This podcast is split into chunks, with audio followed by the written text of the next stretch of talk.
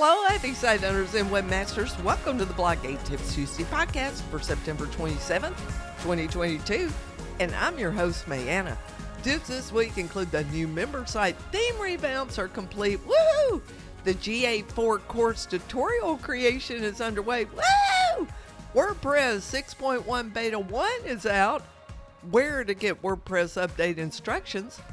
What became of Google's helpful content update?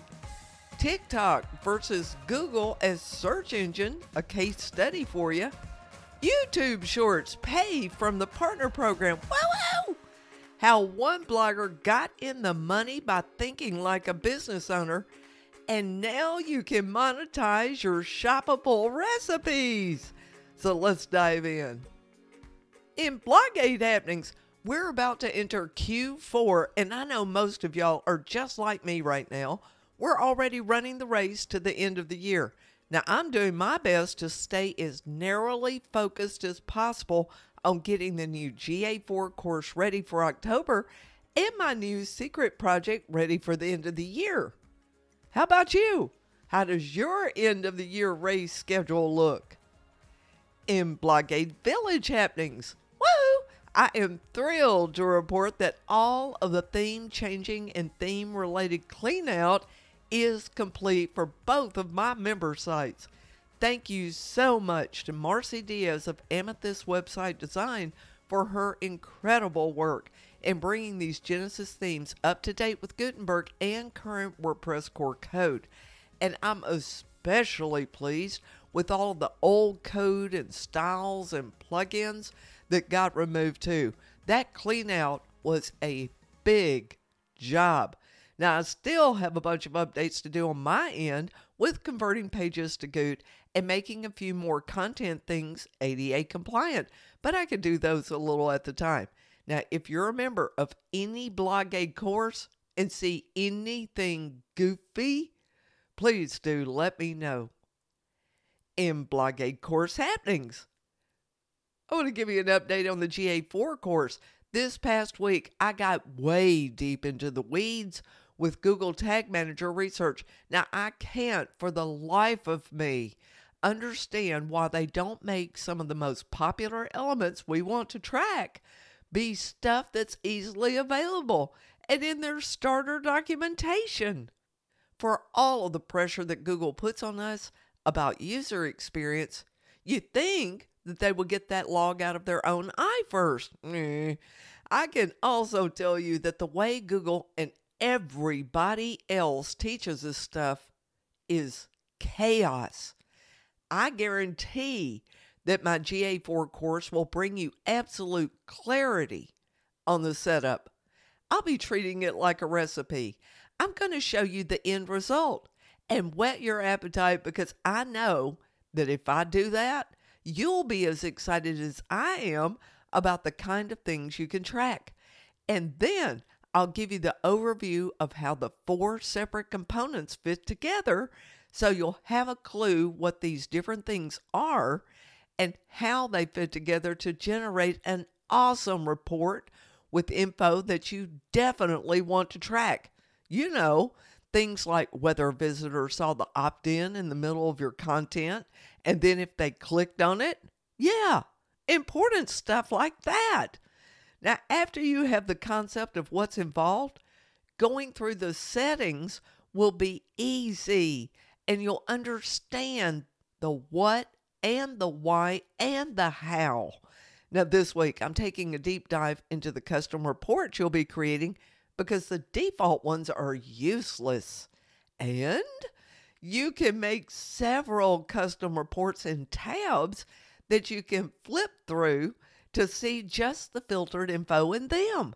That way, you can very quickly look at the most important info you want to track without having to click through a bunch of metrics you aren't even interested in.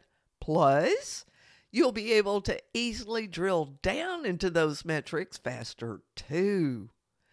All right, y'all, that's all the happenings from around here. Let's jump into this week's tips and news. In WordPress tips, WordPress has released the beta version of 6.1 for testing. Now, there were over 2 hundred bug fixes in this release, most of them on FSE or full site editing that none of us are using. But they also focused on more standardization for all Gutenberg blocks to ensure that each of them has at least all of the basic tool set. And they are going to remain focused on that for the next several releases, which is a good thing. Now, we also dodged the bullet of WebP by default in 6.1, and I doubt that it will be added through next year's releases either. At least I hope that's the case. Now, the public release of 6.1 is slated for November 1st. I won't be testing it until we get the RC1 version in mid October, which is the first release candidate, and I'll have a video tour of it before it releases too, as always. Now, my BlogAid News subscribers will be the only folks who get my special WordPress 6.1 update instructions. So if you aren't receiving Tips Tuesday in your inbox, then you aren't subscribed. So if you just listen to the podcast or you're in a BlogAid membership, you are not auto subscribed to BlogAid News. Make sure you're on that list too. In security tips, in last week's Tips Tuesday, I mentioned that I can't use LastPass or any other password vault service because I'm constantly logging into the same vendor sites for my clients. Now, folks left comments on the blog and even email me that LastPass can store different login credential sets for the same vendor site. That is true, but I don't retain any client logins as they come to me for short term services. So it's a hassle to have that thing pop up and try to populate the login fields every time. However, if you maintain sites for clients or have family members who have their own account with the same vendor, that multi profile feature might be useful to you. In SEO tips, what became of Google's helpful content update? Hmm? You know, last month, it really looked like the Google Helpful Content algorithm update was going to be a huge deal. But turns out it was a bit of a dud. And here's why I think that is. This past week, I had a conversation with one of my buddies who is now a professor, and he showed an example of a short essay that was written entirely by AI and was given an A by the teacher. I read the essay, it was well written.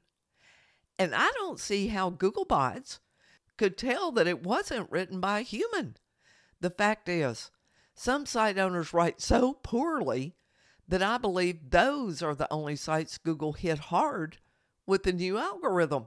But I also expect this was just round one of that update and there will be more refined changes to come, and I'll keep you posted. In video tips, David Pierce did a case study for The Verge on comparing the same search on TikTok and Google. Now, here's a summary quote of what he discovered. What I found was, in a sense, not terribly surprising. There are things for which TikTok is an absolutely useful search engine, even if TikTok's algorithm and content aren't quite tuned for that yet.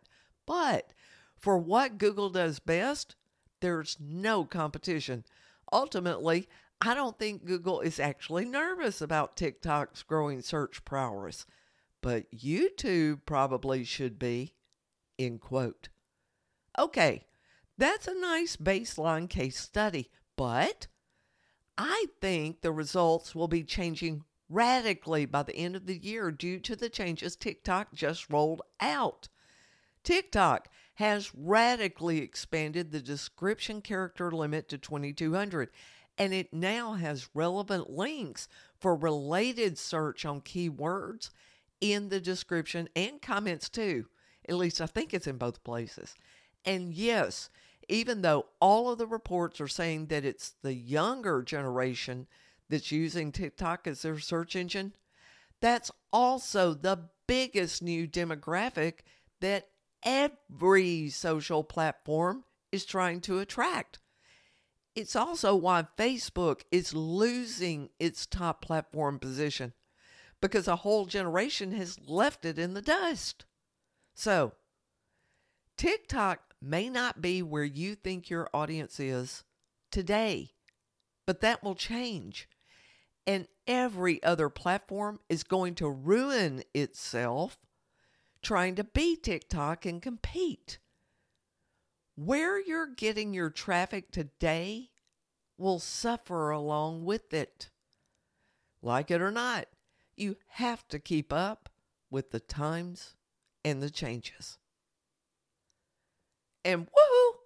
I was delighted to hear that YouTube has finally expanded its YouTube Partner Program, YPP, to now include shorts. This is definitely going to give TikTok a run for the money with creators and perhaps keep it a top search engine. Now, until now, views of shorts did not count towards your watch time that helped qualify you for the YPP. They do now, but the view count is insanely high. Here are the qualifications. To become eligible for YPP by gaining 1,000 subscribers with 10 million valid public shorts views in the last 90 days. Woo! Now, for folks only doing shorts, like my foodie clients, you may very well get those view numbers. On top of that, you use that same video as a video ad on your site instead of the YouTube version, and those pay more than any other ad. So, I seriously hope this helps encourage you to make more shorts, even if they're just from your still images. In blogging success tips, the nice folks at the Tilt have a profile on a foodie blogger that I think every blogger on the planet should read. It's about Alyssa Brantley, who runs the Everyday Maven site now, when she started 10 years ago, she was thinking like a blogger and always churning out content with no ROI or return on investment for her time. But when she flipped to thinking like a business owner, uh huh, the money started coming in. Now, I want to repeat the actionable tip highlights from the article so you'll see what I mean about the mindset switch. Here they list their favorite actionable advice. First, add a potential revenue stream as you build. Alyssa didn't think enough people would read her blog to make the addition of Google Ads valuable, but she slowly grew an audience and got her first check 18 months later. Second, collaborate. Alyssa connected with creators locally and in her industry. They helped her improve her photography skills, earn guest blogging links on top sites, and more. And then, third, make time to promote. 10 years ago, Alyssa spent 90% of her time on creation and 10% on promotion and SEO. Today, she spends 90% on SEO and promotion and 10% on creation. Okay, those were the top tips please do see the whole article because Alyssa tells a story that moved her from being a blogger to being a well paid online business owner. And it will change how you think about the content you create and help you clarify the purpose of it too. And woohoo, foodie bloggers! This is great news from the nice folks at WP Recipe Maker, which is the best plugin for foodie bloggers to use, hands down. Instacart recently released a new program that allows you to earn commissions on any purchases made from within your recipe. And WP Recipe Maker has included that integration right into the plugin. All you have to do is join the Instacart Tastemakers program and put your new Tastemakers ID into the proper place in WP Recipe Maker. And what? WP Recipe Maker also just added small icon images for your ingredients list. Y'all know that folks eat with their eyes, and this should help whet their appetite to see the pics of what goes into the meal, too. All right, y'all, that's a wrap for this week's Tips Tuesday. Thanks for sharing this podcast and post with your blogging buddies and for leaving comments and reviews, too. And be sure to visit blogaid.net for more tips and resources. And I'll see you online.